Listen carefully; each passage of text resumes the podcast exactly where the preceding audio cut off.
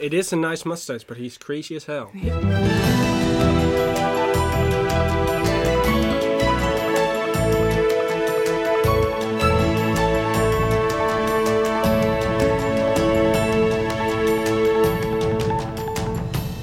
It's Friday, February 23rd, and this is the Dutch News Podcast, your weekly chance to catch up with what's been going on here in the Netherlands. I'm Paul Peters, master student and fearsome sneezer, and with me today are Gordon Derrick, contributing editor at Dutch News and what appears to be a permanent resident of Delft, and Molly Quell, contributing editor at Dutch News and dog food experimenter. So, how's the dog food experiments going, Molly? I, I literally have no idea what he's talking about.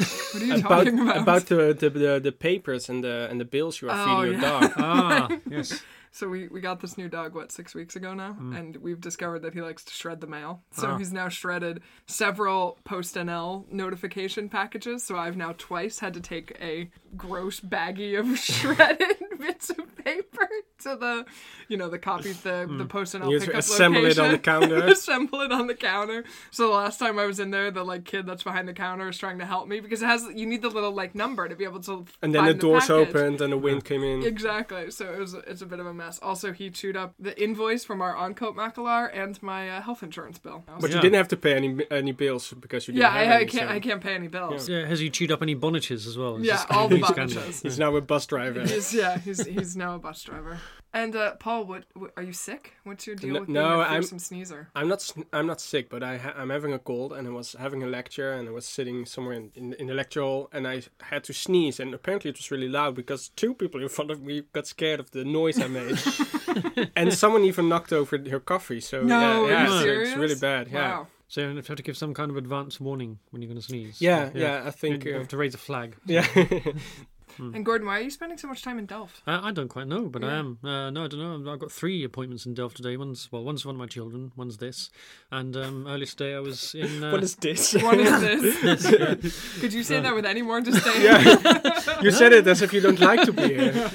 far from it. So, um, and there was uh, some updates about Le- Lady Maya, the Yes. American eagle who escaped. We uh, we discussed this last week. Yes, but she has now uh, returned, and the zoo is very happy that she has come back. Mm-hmm. She apparently just did a little uh, eat, pray, love around the Netherlands, and then uh, returned to the to the zoo. Did she do some yoga or something Yeah, and she come did back? some yoga. Yeah. She she read a few good books. And she found herself. She found herself. Yeah, yeah. and now, now she, and now she feels that she can go back and uh, cope with those uh, seagulls. Exactly.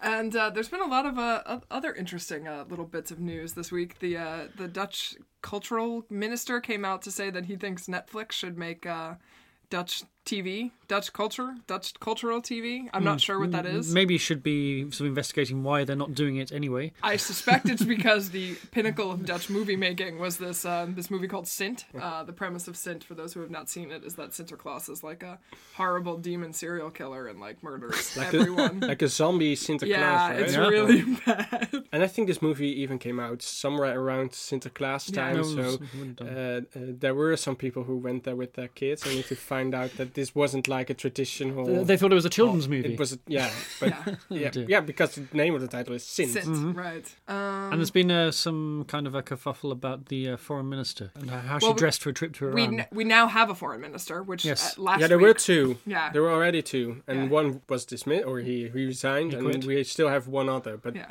we need a new one. right. We need a second one. Yeah, we need a Yeah. second one. Um, so this the the Minister 2.0, Minister beta test version, whatever. Sigrid Uh, Kaag. Yeah. She went on a foreign visit to Iran, and as you have to do by law in Iran, wore a headscarf, Hmm. and of course people are all sorts of like pissed off about this, Yeah. as though anyone cares. As if somehow sort of keeping by a country's laws is uh, some kind of terrible, terrible precedent set. I think Iranians should come here on their official like ministry visits and then like insist on biking the wrong way or not heeding to traffic laws. Or wearing inflatable orange crowns. Right. This week, we'll update you on the tobacco lawsuit we discussed last week.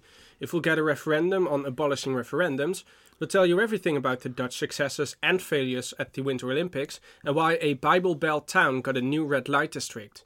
In our discussion, we'll talk about the upcoming municipality elections. In our top story, the Public Prosecution Service has decided not to bring charges against four major tobacco firms accused of duping people into taking up smoking. In a statement, the prosecution service said there was no realistic chance of succeeding because cigarettes are legal and smokers have the choice of whether or not to accept the health risks. Campaigners have argued that the firms are guilty of documentary fraud and deliberately damaging public health by manipulating tests to measure the levels of harmless substances and by deliberately making their products addictive. The case was supported by medical institutions, including the Antoni van Leeuwenhoek Hospital, children's doctors and dentists, cancer charities, and gynecologists.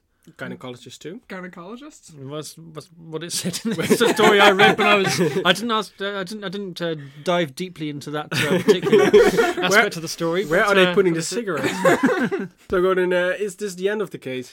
No, I don't think so. The case has been brought um, by a very tenacious lawyer called Bénédicte Ficq, who's representing two Dutch lung cancer patients, and she's already said that she'll contest the decision. That she'll go to the Court of Appeal in The Hague in what's called, I believe, an Article 12 procedure, where you try and ask the court to um, force the uh, prosecution service to intervene. Um, and she said, "quote The criminal practices of the tobacco industry must be stopped, and a lot of progress has already been made. So, even if they don't get actually get the case on, she'll uh, she's claiming they've, they've had some success in just getting it into the public debate. Probably uh, uh, important to bear in mind that uh, there's no um, that there's no system of bringing private prosecutions in the Netherlands, so she's dependent on the on the courts forcing the prosecution service to change its mind. So, Gordon, um, how big is the tobacco industry in the Netherlands? Well, uh, it's smaller than it used to be. Um, Philip Morris closed its last factory in this country in 2014. Uh, there are three Dutch companies still producing about 26 million kilos of rolling tobacco a year, um, and about three quarters of that's for the export market. And in terms of consumer terms, uh, 25% of the Dutch population is uh, are smokers, uh, and they spend 4.2 billion a year on cigarettes, which is something like 250 euros per person, man, woman, child, smoker, non-smoker, whatever. Wow. Um, That's a lot of money. it's a lot of money, yeah. And three quarters of that is tax revenue, so the Treasury gets more than three billion, which sounds like a lot of money until you read the analysis that was published in the Dutch medical journal um, NTVG uh, last year, which calculated that the annual cost of smoking adds up to 33 billion euros. Wow. Is that only in terms of medical costs? I think it's medical costs, and it's also thing- things like you know, um, yeah, time of yeah, lost productivity and time of work and uh, everything really. The smallest possible majority in the Tweede Kamer voted in favor of the law that will abolish the possibility of holding an advisory referendum. Almost the entire opposition, with the exception of the three seat party SGP, furiously opposed scrapping the law and were especially angry because Interior Minister Kajsa Ollongren refused to allow a referendum on the plans. She argued that the advisory referendum is a faulty tool that only widens the gap between people and politics. Forum for Democratie leader Thierry Baudet called Ollongren an assassin of democracy and put a motion of no confidence to the vote, but this was only supported by Forum for Democratie, PVV and the Animal Rights Party Partij voor de Dieren. SP MP Ronald van Raak called it a black day for democracy, and since the legislation was introduced in 2014, only one referendum was held in 2016 on the association treaty between the European Union and the Ukraine, and one more on the tapping law will take place simultaneously with the municipality elections on March 21st. So she was particularly criticized because she is a member of the D66, and they were the ones who supported putting referendums in place in the first place. Yeah, uh, D66 was founded on the idea that the Netherlands should be much more democratic, and the means to reach this was to abolish the Eerste Kamer and directly elect mayors and the Prime Minister, and also to have referendums. And the referendum law was an initiative by D66 MP Boris van der Ham, and it has always been an important part of the party's manifesto throughout the years. And so it's quite ironic that it's now a D66 minister who is scrapping this law. And some find it incomprehensible that the party accepted this in the uh, coalition agreement. Yeah, especially as even at the last election, I think it was in their manifesto, they wanted to actually have a stronger referendum law. And they wanted to have binding referendums. Yeah, and that's also uh, one of the criticism by the MPs. They say, well, rather than scrapping the law, why not just improve it by changing this uh, advisory referendum into a legally binding referendum?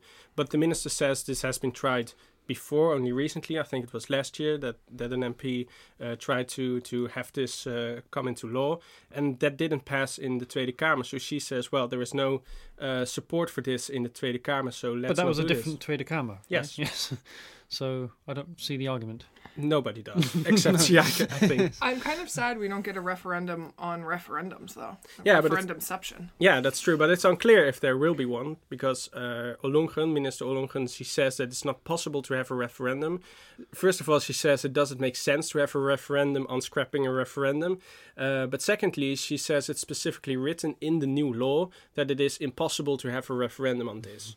But MPs obviously are criticizing this because we still have the old law in place, Hmm. the old advisory referendum law, and until the new law comes into effect, we can still have a referendum on whatever law and also this law. Yeah. So it's a bit unclear if it is possible or not to have a referendum on this, but this story will definitely be continued. Yeah, and it sounds like it's uh, quite likely now that someone's going to mount a legal challenge right, Yeah. to, to I, this. I think someone already did. There is Yeah. a there is a group called Meer Democratie, Hmm. and they already uh, uh, uh, uh, sued the government for this. Yeah, but the referendum law is um, just to make things even more confusing.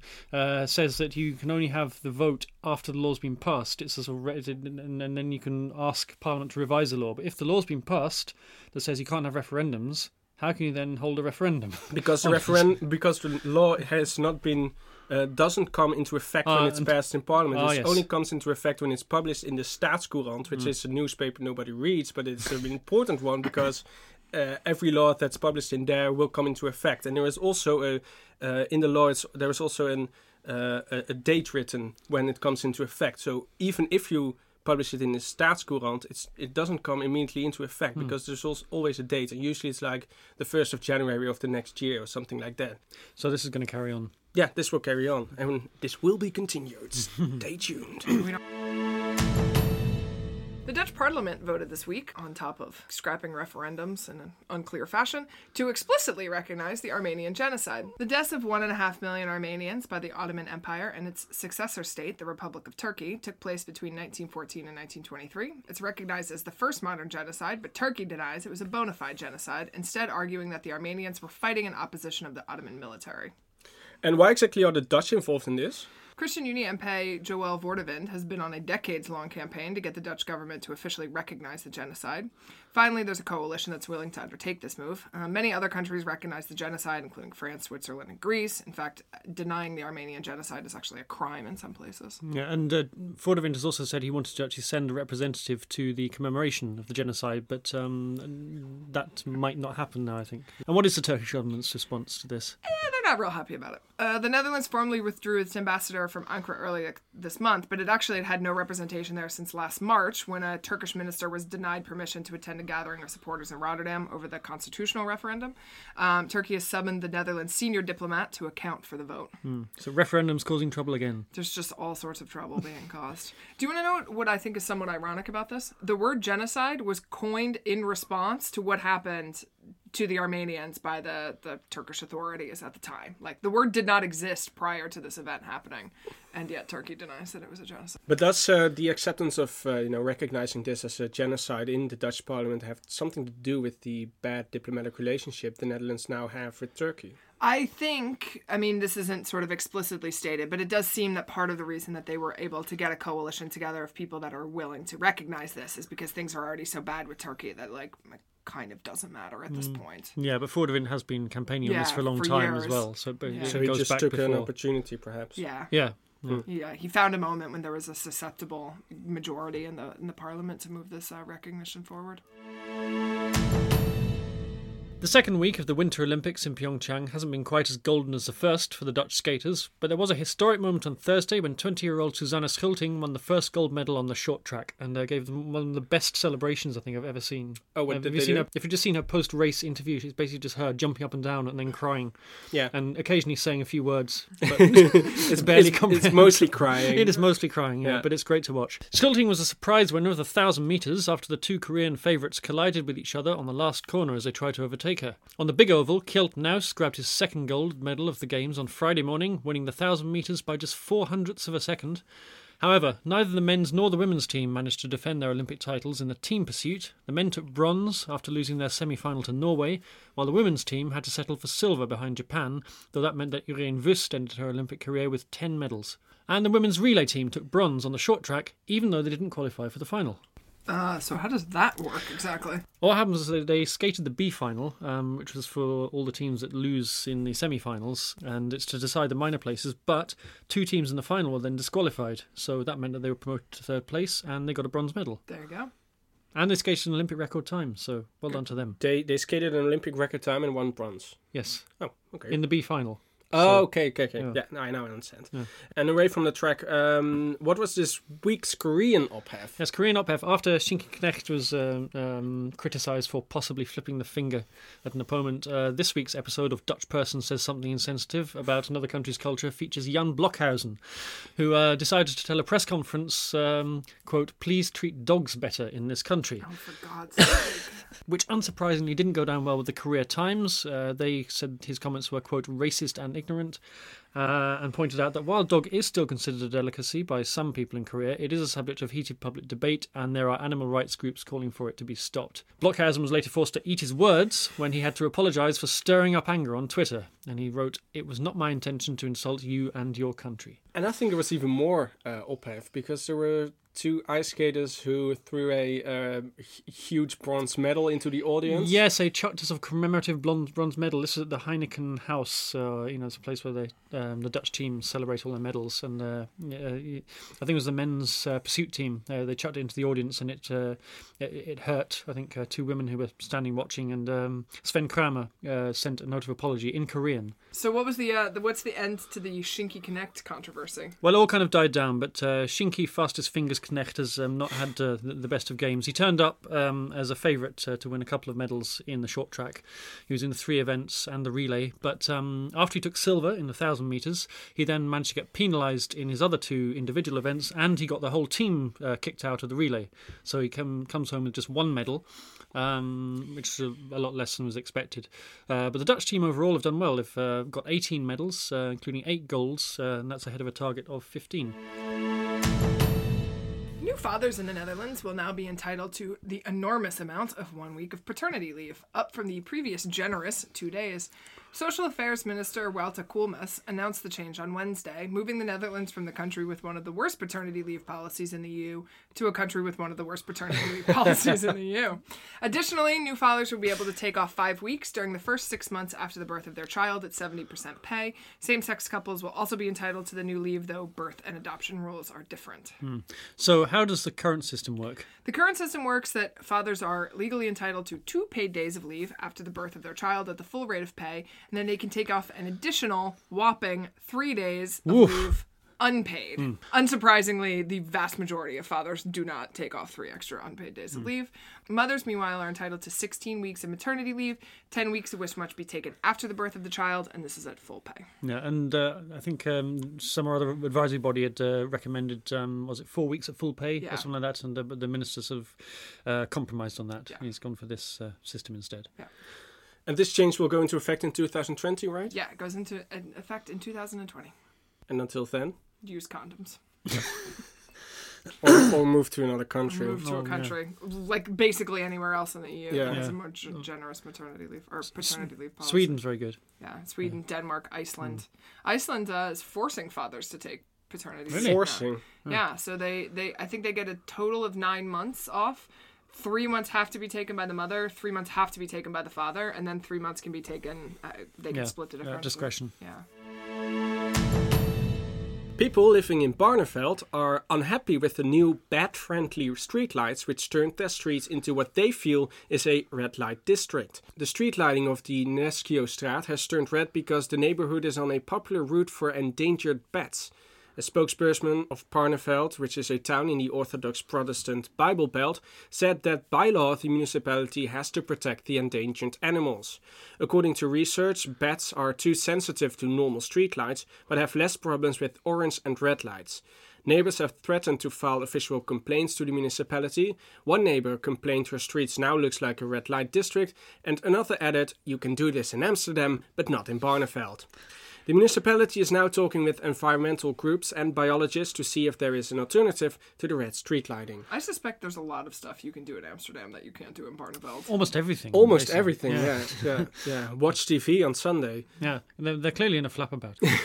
But I just don't understand that the people in the street weren't notified. It's a, it's a newly built neighborhood. Yeah. So mm. it's known that it is you know an area where endangered uh, animals live, and you know that you have to do something about that. Otherwise, you can't build it. So why weren't these people informed? I don't know. That's the that is a good question. That is good. I do find it kind of. Str- I mean, they. I suspect that they maybe could just slightly alter the color of the light so it doesn't quite look so like red light district red. Maybe go for like a more Trump orange. I was just going to say they can choose orange. Right. Would you be happy to live in Orange Street? I mean, maybe not super thrilled about it, but like not. I don't think that my like dislike of orange lighting should outweigh like the rights or the ability of endangered bats to be. I mean, like uh, otherwise, I think your alternative is just pack it up and leave. The bats were here first, so like go somewhere else. I mean, I think that seems like a pretty good compromise, Con- especially considering the bats don't get any say in the issue. Indeed. All the new residents should just go back to where they came from. yeah, Yeah. exactly. And even if the bats are saying something, we can't hear it because of this high pitch. This high pitched No, noise. they, they, they need to put up the bat signal. Uh, we'll be discussing the upcoming local elections after this word from our sponsors. Do you drive or ride a bike? Are you in the train or on the train? If you're producing text in English but aren't sure of just the right wording, M Squared can help you. M Squared is a digital publications company that can help you with all of your writing, editing, and translation needs. They have a combined 20 years experience crafting the perfect document from editing books to writing website copy. If you need help with your website text, brochure, thesis, press release, and more, contact them at info at msqrd.com. If you are interested in reaching an international audience with your product or service, you can email to podcast at dutchnews.nl for our competitive advertising rates. In less than a month, on March 21st, we'll all be going to the voting booth to elect the members of 335 municipality councils, or gemeenteraadsverkiezingen as it's called in Dutch. It's an Beauti- excellent word. It's a great Beautiful word. language, It's a yeah. terrific word. We decided we'll tell you everything about these elections, if you can vote, how you can vote, how you can decide which party to vote for, and which elections are particularly interesting. So first of all, Molly, uh, can you tell us when can one vote uh, in the municipality elections? Because you don't have to be Dutch. No, both uh, Gordon and I are eligible to vote in municipality elections. This system is broken. So the rule is is that if you are an EU resident and you are registered at a local gemeente, uh, as long as you register the day before the elections, you are eligible to vote. So if you move here and register on March 20th and you're from an EU country, you're eligible to vote in local elections. If you are from outside the EU, you must have lived in the country for five years, and then you're eligible to vote in local So elections. is this the first time you can vote in the municipality elections? Yes. Wow. Yeah. Wow. And do you know uh, who you're going to vote for? I am not sure yet, actually. You, I, you got quite a choice. I've you, got a- in quite Delft, a as in many places. Yeah. which we'll get onto. Yeah. Yeah. yeah. And what do you need if you go to vote? Uh, what do you need to take with you? you need to take your stempas, which will turn up in the mail, your your voting pass. Which You will, don't have to register or something. No, you don't have to turn- register. You are just registered by being over the age of 18 and registered at the local gemeente. Make sure your dog won't eat your stamp pass. Right. Yes. That is a problem in And- many households. And if that happens, you can just uh, uh, ask the gemeente to provide you a new one. Yes, that is correct. Um, so yeah, so you have to take your stempas and a form of ID, so your passport or your uh, national ID Or Dutch driver's national- license Yeah, driver's also, uh, license. is Yeah. a Dutch driver's license. Oh, Not- really? Not. Okay. I don't think Not I- international not an inter- license. No, it has to be a Dutch license or your passport. Yeah. So you take those two things with you to the voting booth. And there's also an optional thing you can take. No, your red pencil. Yes, you can take a red Yeah. pencil. You are required by law in this country to vote uh, to make your ballot selection in red pencil. So the, Yes. the the local voting place will provide you with red pencils, but you are allowed to take your own. but you it so must wish. be a red pencil. Yes, it must be red. That's very important because I think there was, there was famously a uh, uh, an election uh, for for the Senate a couple of years ago. The Senate is indirectly elected by representatives sent by the um, uh, provincial assemblies, um, and they have to choose again using red pencils. And one of the D66 uh, voters used a green pencil, and his vote was therefore invalidated. And D66 lost a seat in the Senate that year. Nice. So bring your red pencils. Bring your red pencils. And what will they do in Barneveld now? Uh, I'd probably petition for orange pencils. I but if you are unable to vote because you're not here or you get sick, you have you have like two choices for uh, for for proxy voting. Um, so you can give your ID and your uh, stempas to somebody else, someone else's who's registered in the same municipality that you are. So Paul could vote for me, but Gordon could not because Gordon here lives in The Hague and Paul does not. Um, or you can fill out a form online if you go to the gemeente website, and then you can like fill out this form, and uh, your proxy, your choice of proxy person can uh, can vote for you by proxy. So uh, nobody's making it difficult for you to vote. No, and there's like a bajillion locations to vote. So Yeah. you you don't your stempas when it shows up will have a location on it, but you don't. That's just the closest one to your house. You don't have to vote there. You can vote at any location in your own municipality. Um, this is not like national elections where you can apply to go vote for someplace in someplace cool, like the the top of a building or whatever. You have to vote in your own uh, gemeente. Yeah, which makes sense because it's, It's municipality elections. Yeah. Yeah. of course. But you can vote at any place. Um, so like lots of schools and the gemeentehuis and train stations and I don't know. There's a there's like 300 options in Delft, and Delft even that big of a city. So Yeah, so lots of choices of places where you can go and vote, and lots of choices of uh, people you can vote for. yes, Right, yeah, but that's that's the Dutch model, right? And Indeed. let's see how many people we can possibly cram onto this ballot. Um, A lot, lots of people because uh, we were talking about the local parties in Delft. Uh, I, uh, we live in Delft, so that's uh, uh, most things I know is about the local parties in Delft. And we were talking about one of these student student political parties, which uh, are all students from the TU Delft here, from the university, and they have 50 people on Yeah. their Yeah. uh, on their list, even though there are only 34 seats available in Delft. Right. yeah, but the the maximum number of people that you can have on a list is 50. So quite a few parties you'll discover have 50. Not not all of them do. Um, but yeah, there's a lot of local parties. So a lot of the national parties are, are out there. You will see, you know, the VVD and the D66 and these parties are often running. You know, uh, they they have they have local operations. Um, but In almost all municipalities, they are. Yeah. yeah, many municipalities, most municipalities have like local parties. They don't participate on the national level, but they're only running on the local level. Um, Delft has the STIP party, which is the student party. So some cities with big student populations have a student party. Yeah. And then there's also like a few odd local parties. I mean, some of them are not odd. Delft has some odd ones. No, yeah, the, the Hague has got the Haagse Stadspartij, which is actually one of the biggest parties in The Yeah. Hague, and it's on the council. Yeah. And in fact, um, out in the provinces, it's quite common for the local party to, or for the biggest party on the council to be one of the local parties. Yeah, yeah. Yeah. And Delft's STIP is quite large. Yeah. And I think it's the third or fourth biggest Yeah. party. in And in total, of all the municipality seats uh, in the country, one third of them are uh, for local parties. Yeah. Yeah, and some parties as well have um, or, or, some of the main parties. Uh, their uh, their local uh, party groups have actually detached themselves from uh, the Labour. So particularly this happened with the PVDA, the Labour Party, Yeah. quite a lot. The Labour Party um, groups have uh, become local party groups, and uh, on on the island of Vlieland as well, which was a solid VVD council for a long time. Uh, they also um, party company with the VVD recently, so they're now an independent uh, Vlieland party. Yeah, so there's a, there's a there's a number of parties that do this, or that that have a that have a sister or brother. I'm not exactly sure what the proper term would be, but like a sort of associated party that's in the local elections. And in terms of kind of the national picture, which um, local contests are going to be particularly interesting for if, if people are just following this? Uh, well, we have in Amsterdam, we have Forum for Democratie. They are participating in this election. That's the only municipality where this new party by form of, of Thierry Baudet is participating. And uh, they came into a clash with D66, uh, most notably. Only D66. Well, uh, D66 is, is sort of the leader of this uh, of this clash, I Yeah. guess. Well, Decent Six is, is, is at the moment the largest party in Amsterdam as well. Right? So Yeah, that's, so it's logical that Yeah. they are uh, very much opposing them. And D66 usually comes into a clash with uh, right wing parties, extreme right wing parties like PVV. Uh, traditionally, uh, in The Hague, for example, uh, uh, PVV got the most um, opposition by uh, D66, I guess. Uh, and how, how many seats did PVV get in the The Hague municipality? I think in the Less. last election uh, that it was a very close contest between the PVV and D66, and it looked in the polls as if um, uh, Wilders was just going to sneak it. In the end, uh, D66 actually won. I think D66 got 11 seats and uh, PVV got 10. Hmm. Um, but um, in the current uh, polling, uh, D66 were leading the polls until quite recently, but now they've been overtaken by the VVD. Oh, wow. So it's it's very close again. Uh, the PVV are back in about third or fourth place.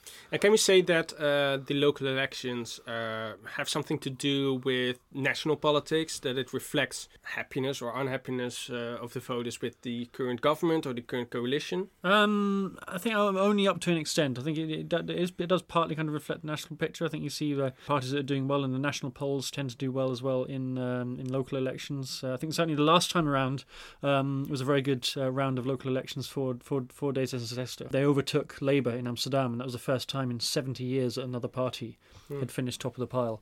Yeah. Um, so yeah, the, the, to a point, but mostly I think local elections are about local issues, and that's reflected in the fact that there are so many local parties, and um, there's been a growing trend in uh, more local parties participating. Yeah, and it might also be the reason why some of the national party affiliates locally uh, try to use another name to, Mm. You know, benefit from the local party. Effect, yeah, exactly. I guess. Exactly. Yeah, they, they want to be closer to the uh, the people in the locality. And also, I mean, you know, I think we all, Paul is voting for someone he knows. Like, there's multiple people I know that are going to be on the ballot in, in, in Delft. I mean, I, I suspect it's also true for you in The Hague, Gordon, that, like, this is, you know, a local community and, and cities here aren't incredibly large. So the odds are good that, it, you know, if 10 parties have 50 people listed on them, that you may have a personal connection to one or two of them and that people are sort of more inclined to vote for someone that they have a personal connection to. So there's a bit of, uh, there's a bit more of that than there is of national party platform. Yeah, and because there are so many candidates in Yeah. there, especially in, in, in the big cities. Right. you almost, yeah, a lot of people are going to know somebody um, or have somebody say in their in their family or their their, their, their social network who's who, who's standing for a party. Yeah. Right. So lots of parties, lots of candidates. How can someone determine who to vote for? Stemvisor. Stemwijzer. Stemvisor. Stemwijzer. What's Stemwijzer?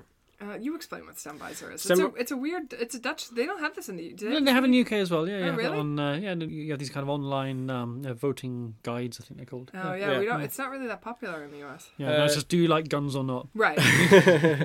yeah, uh, Stemwijzer is like a quiz on the on the internet. You have twenty questions, and you can say I agree with this or not, and you fill it in, and then uh, at the end of the quiz, a party will roll out which uh, most reflects your opinion. Or uh, yeah, there's an entire list, so it says you agree seventy-seven percent with this party and sixty-six percent with this party, and that way you can determine uh, which party to vote for. There are several types of stemwijzers, I guess. Uh, stemwijzer, for example, is the most known uh, tool, I guess.